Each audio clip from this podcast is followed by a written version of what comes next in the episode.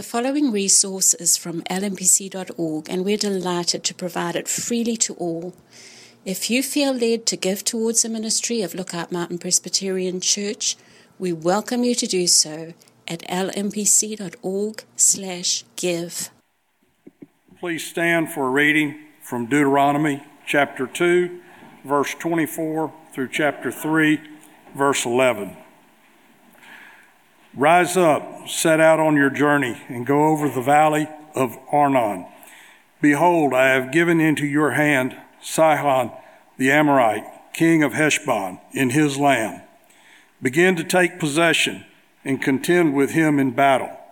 This day I will begin to put the dread and fear of you on the peoples who are under the whole heaven, who shall hear the report of you and shall tremble and be in anguish because of you.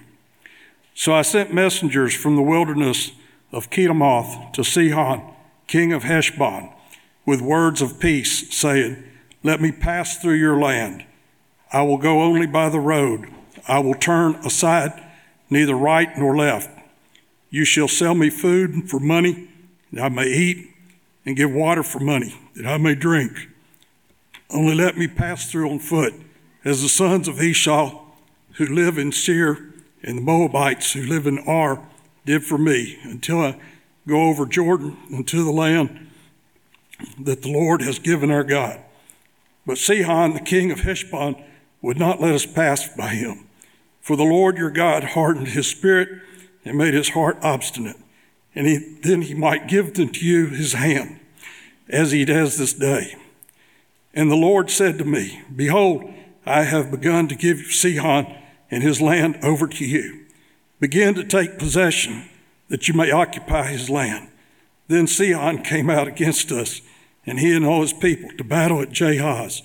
And the Lord our God gave him over to us, and we defeated him and his sons and all his people. And we captured his cities at that time and devoted to destruction every city, men, women, and children. We left no survivors. Only the livestock we took as spoil for ourselves with the plunder of the cities that we captured. From Aroer, which is on the edge of the valley of Arnon, from the city that is in the valley, as far as Gilead, there was not a city too high for us. The Lord our God gave all into our hands. Only the lands of the son of Arnon did you draw near. That is, to all the banks of the river Jabbok and to the cities of the hill and country Whatever our Lord hath God, our God has forbidden us. Then we turned and went up the way of Bashan, and Og, the king of Bashan, came out against us, he and all his people, to battle at Edrei. But the Lord said to me, Do not fear him, for I have given him and all his people and his land into your hand. And you shall do to him as you did to Sihon, the king of Amorites, who lived at Heshbon. So the Lord our God gave into our hand Og also, the king of Bashan, and all his people, and we struck him down until no survivor left. And we took his cities at that time. There was not a city that we did not take from them. Sixty cities, the whole region of Argob, Argob and the kingdom of Og in Bashan. All these cities fortified with high walls, gates, and bars, besides very many unwalled villages and we devoted them to destruction, as we did to Sihon, the king of Heshbon, devoting to the destruction every city, men, women, and children. But all the livestock and the spoil of the cities we took as our plunder. So we took the land at that time out of the hand of the two kings of the Amorites who were beyond the Jordan, from the valley of the Arnon to Mount Hermon. The Sidonians called Mount Her- called Hermon Sirion, while the Amorites called it Senir all the cities of the tableland, and all Gilead, and all Bashan, as far as Salekah and Indria, cities of the kingdom of Og and Bashan. For only Og, the king of Bashan, was left of the remnant of Rephaim. Behold, his bed was a bed of iron. It is not in Rabbah of the Ammonites. Nine cubits was its length, four cubits was its breadth, according to the common cubit. This is the word of the Lord. Please be seated.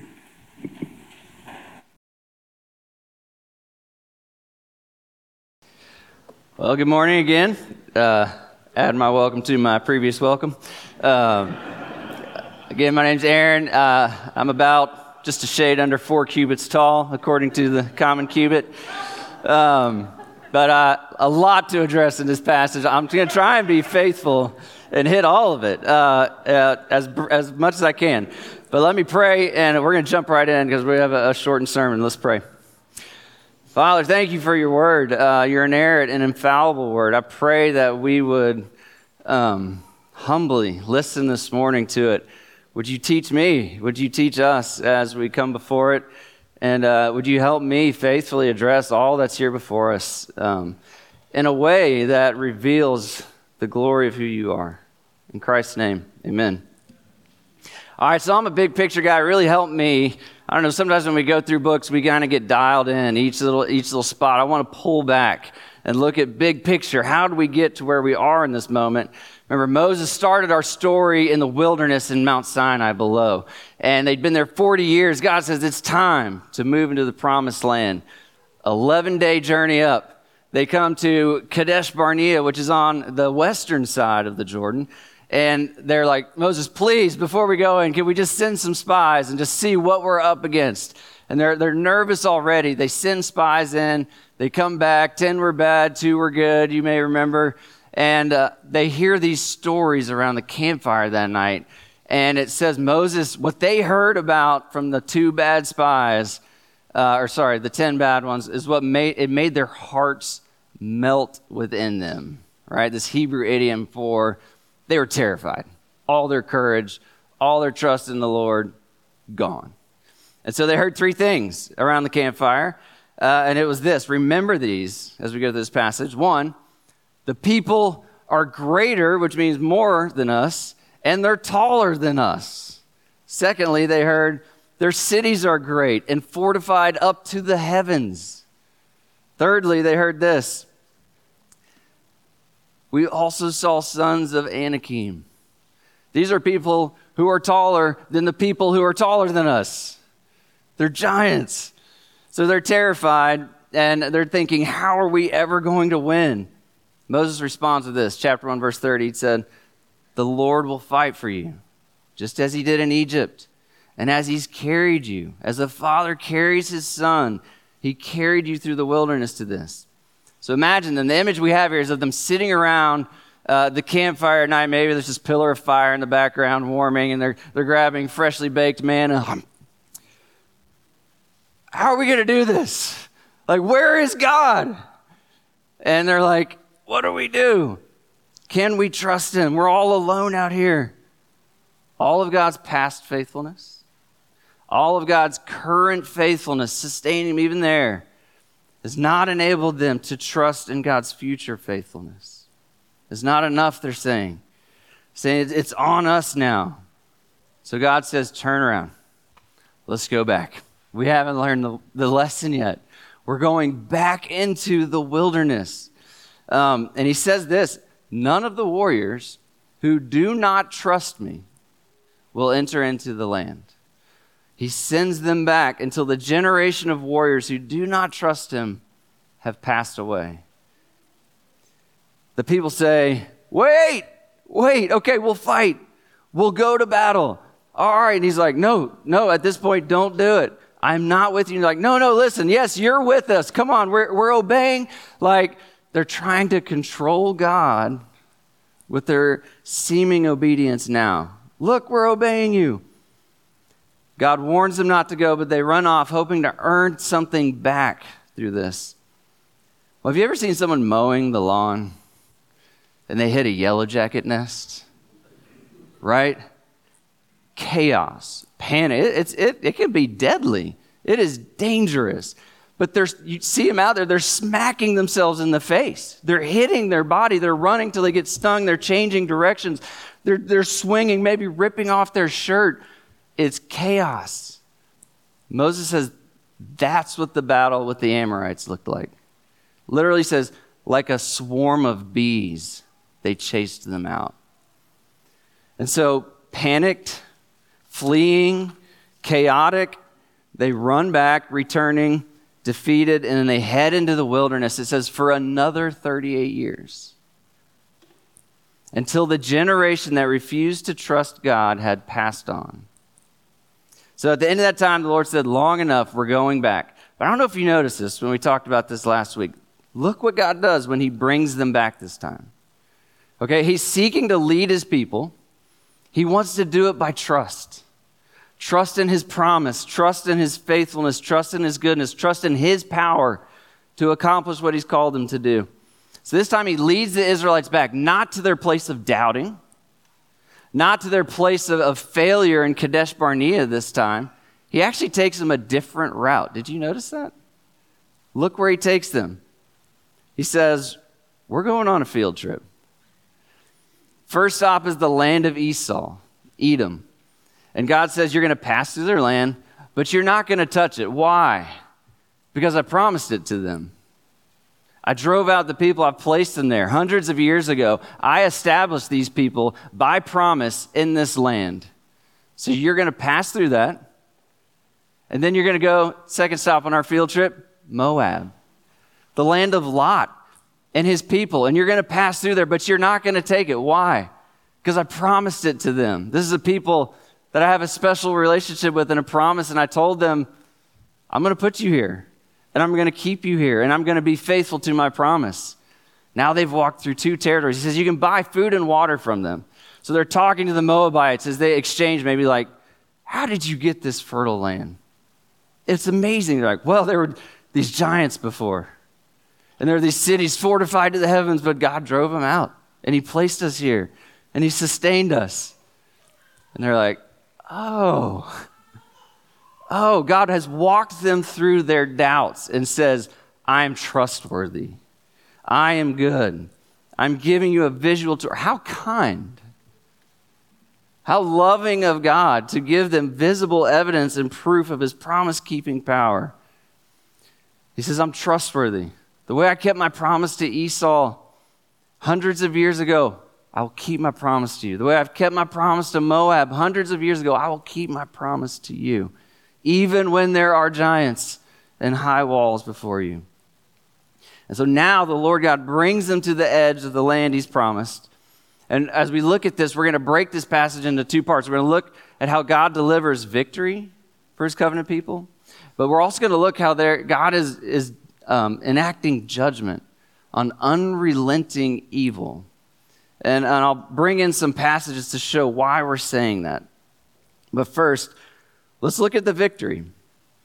Moses sends messengers to King Sihon with a reasonable I think it's probably kind of a believable request, right? We, they just walked through two lands where all they did was buy food and water. They didn't touch anything, anybody. They just, they passed through and they're like, we just like to do the same. Safe journey. We would love to support your local economy. We have, we've got gold from Egypt here. Like, this is, this is a win-win mutual relationship. Um, but Moses says that Sihon refused to let them pass by. So there's two things at play here. Uh, and this is one of the first big problems we kind of address in this passage. Um, at first of all, one thing that's play is human responsibility. Okay, the Amorites had driven out, remember they'd driven out these little Israelites, smaller than them, fewer in number. And it says it was like watching bees on honey. And so, and I don't know how old Sihon was when that happened. It was 38 years before. Maybe he was a kid at the time. Maybe he was a warrior. But I'm sure he's heard the stories over and over how they ran, like swinging in chaos. And he's like, there's no way we're letting these people pass through. Um, he refuses, and it says he brings out all of his people. Listen to that. He brings out all of his people. I remember studying World War II, like as the Nazis are about to invade Britain, they said Britain had taught all their people, like, we will fight for every inch of soil. Pick up your kitchen knives, grab your pitchforks. We do not relinquish an inch without fighting to the death, right? We have different conceptions of warfare. He says all of his people came out to fight against them. And he is fully responsible for that decision. But also, we see on the other side of this that God hardened Sihon's spirit. He made his heart obstinate. How do we make sense of that? Um, Moses doesn't mention that in, in the book of Numbers. In the book of Deuteronomy, he, when, when his focus here is on the divine power and purpose of God, he brings that out.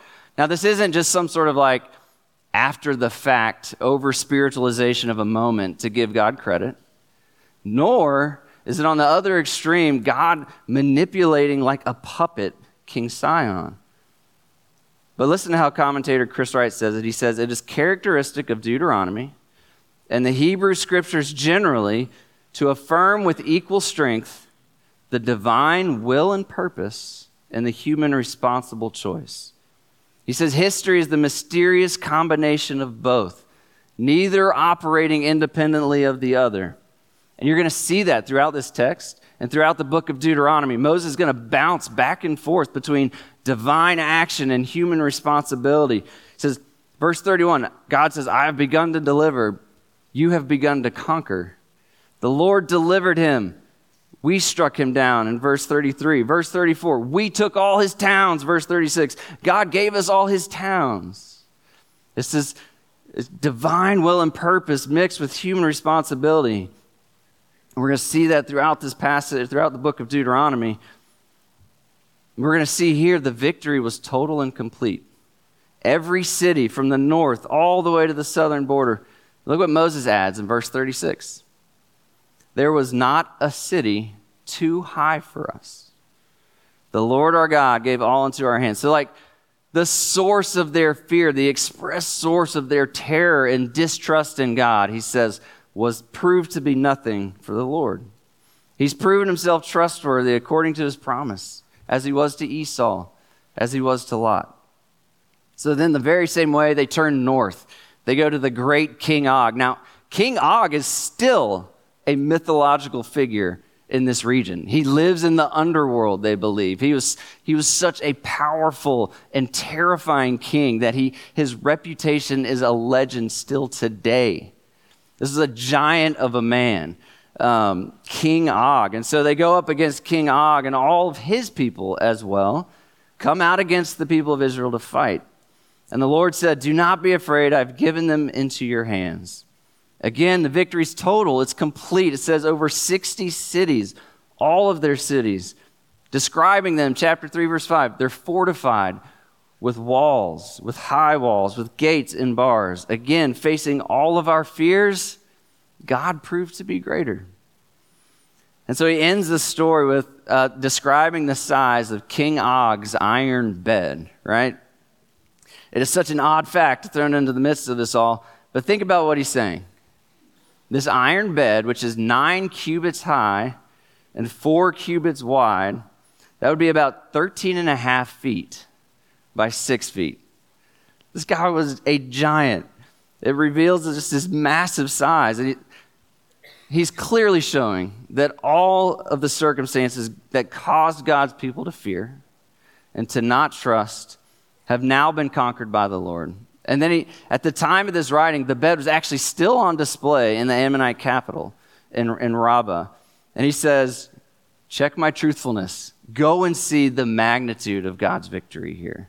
You can see it, it's still on display. All right, so God delivers victory for his people, but there's actually far more going on here than just the Israelite story. So the passage reveals I mean, did you notice that God's been dealing personally with the people of Esau? God's been dealing personally with the people of Lot. He's obviously dealing personally with Israel. But there's also a story and a history with the people of the Amorites. And what's become a time of victory for the Israelites is simultaneously a time of judgment for them. Um, we're going to look in the rest of this of Deuteronomy and, and bring in scripture to, to show you what I mean here. Look at what Deuteronomy 9 says. Chapter 9, verse 4, God says this Don't say in your heart, after the Lord God has thrust them out before you, don't say it's because of my righteousness that the Lord has brought me in to possess this land. Because it's, it's because of the wickedness of these nations, the Lord is driving them out before you It's Not because of your righteousness or the uprightness of your heart, you're going to possess this land. But because of the wickedness of these nations, the Lord your God is driving them out before you. So God is delivering judgment here on unrelenting evil through the Israelites. In the same way, we know in a few hundred years, he's actually going to bring judgment on the Israelites through the Assyrians, through the Babylonians. Um, and so this is where we're going to address the other huge problem in this passage. There's no fully satisfying answer to the questions in your minds of like, no survivors left behind? Like, that is a huge stumbling block as, as people study through the Old Testament. And so, we're going to start to address that question this morning, and we'll build out this answer as we go through Deuteronomy. Um, but I'm going to give you all the cultural and historical context that I can to start our, our addressing that. Let's look back at Genesis 15, verse 16. When God makes his covenant with Abraham, he tells Abraham the Israelites are going to return to this land. It's actually, he makes that in the Amorite kingdom. That's where they were when he made his promise to Abraham. He said, 400 years, I'm going to bring your people back here. But then he says this, but the sin of the Amorites is not yet complete. It's not yet full. And so, what was their iniquity? What it says it has not been filled up to the full measure. Well, we know this is the region of, of Sodom and Gomorrah. It was found kind of on the, the eastern, southern uh, part of the Dead Sea. Um, they say it's our only cultural uh, glimpse that we have into this region of what the culture was like was Sodom and Gomorrah. We're one night we get to spend in Sodom, and what do we see? We see one of the most disturbing accounts of an entire community turning and assaulting, exploiting, violating, and murdering two young girls. One night in Sodom. It's the only cultural glimpse we get. And we remember God saying, If there are just 10 righteous, I will withhold my judgment, but none can be found. And it says, God holds back his judgment for another 400 years as the iniquity grows and intensifies. Another place we can look for insight into this culture is Leviticus 18. So the Lord speaking to Moses, he's about to give them the set of laws. And he says, Speak to the people of Israel, tell them, do not do as they do in the land of Canaan. Don't do it. But then he goes on to list things. If you go home today and read Leviticus 18, maybe you'll have the same response I did. You start going down, and it gets to be so specific and profane. You're like, I don't think you need to say that, God. I don't think anyone would do that. But he, he's listing out things you're think, there's, why are you saying that? Everyone knows that, right? Well, I was on one of our youth trips and I gave what I thought was a pretty thorough and protective set of rules and guidelines for our trip. Um, pretty inclusive. Turns out I was completely wrong. Turns out what I should have been saying were things like this Thou shalt not put metal pots into a microwave to make mac and cheese. Turns out uh, mom had been making it all his life, never had any idea about that. Thou shalt not capture federally protected marine life and seek to raise it as a pet in the bathtub of your condo. Another rule I sh- should have put down. Uh, don't throw slices of bread from your third story balcony on the cars of people you don't know. They don't like it. Like, just ridiculous things I never thought I would have to say, but the point I'm trying to make is you, if you read Leviticus 18, it lists things that get to be so specific and profane, you think it doesn't need to be said. Why is God listing those things? Because that's what's been happening for 400 years in the land of Canaan. He says, Don't do like the Amorites, don't do all of these things. Don't do these incestuous exploitation of every possible family relationship. It says he literally says, "Don't murder your children. Don't sacrifice them." Archaeologists have uncovered extensive evidence of this evil in the land of Canaan. It forbids bestiality. The Lord bookends it all by saying, to let you know that this is happening, He says, Verse 24 Don't make yourselves unclean by any of these things, for by all of these, the nations I'm driving out before you have become unclean. So that's a little of the context as we begin to address what's going on in this world. Pre Ten Commandments, we live in a world that's been heavily influenced by Judeo Christian ethics that even give us a lens to question these things. But most importantly, I invite you remember what was God's call for Israel? Think about what he was doing. Why is God putting them right in the middle of the known world at this time? He said, I want to make you a light for all the nations so that all might see the Lord is good and the Lord is God. Remember where he placed them. Below them is this giant empire of Egypt. To the north and east are the, the, the empires of Babylon, Assyria, and Persia. Uh, they're on the Mediterranean Sea connecting to what would become Greece and Italy and Gaul, where the Germanic tribes are. If anybody wants to trade with these massive empires, they travel right through Israel. The whole world's going to come to you. And they're going to see a people that loves their children, that cares for them, that honors each other's relationships, that, that is about human flourishing, that serves the one and only God. And they're going to say, I want to live here. I want to know your God. I want to honor and serve him. I want to be part of this. That's what God has called the Israelites to. Moses, Deuteronomy, is telling the story of a promise keeping God, a God committed to human flourishing who loves us, who longs to lead us by trust in his goodness, trust in his power, a God who relates to us with incredible patience and long suffering. I saw a quote this week. It said, The best way to find out if you can trust someone is to trust them. And Solomon would write hundreds of years later, living in this land in the fullness of God's promise. Trust in the Lord with all your heart. Lean not on your own understanding. In all of your ways, acknowledge Him, and He will make your paths straight. Let's pray. Heavenly Father, we come to you this morning so thankful that you have committed to relate to us according to your promises instead of our performance. Would you strengthen our faith, our faith this morning as we see your faithfulness throughout these passages? Lord, I ask that your past faithfulness and your current faithfulness would give us courage and hope as we seek to trust you with the future. Lord, as I studied this week, I continually thought it is no wonder that Jesus quoted Deuteronomy more than any other book as he rested and reminded himself over and over that you are and always have been trustworthy and faithful to your promises, even in the hardest of callings.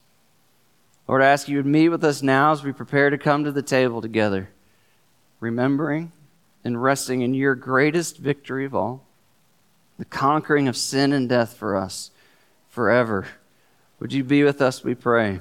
In Christ's name, amen.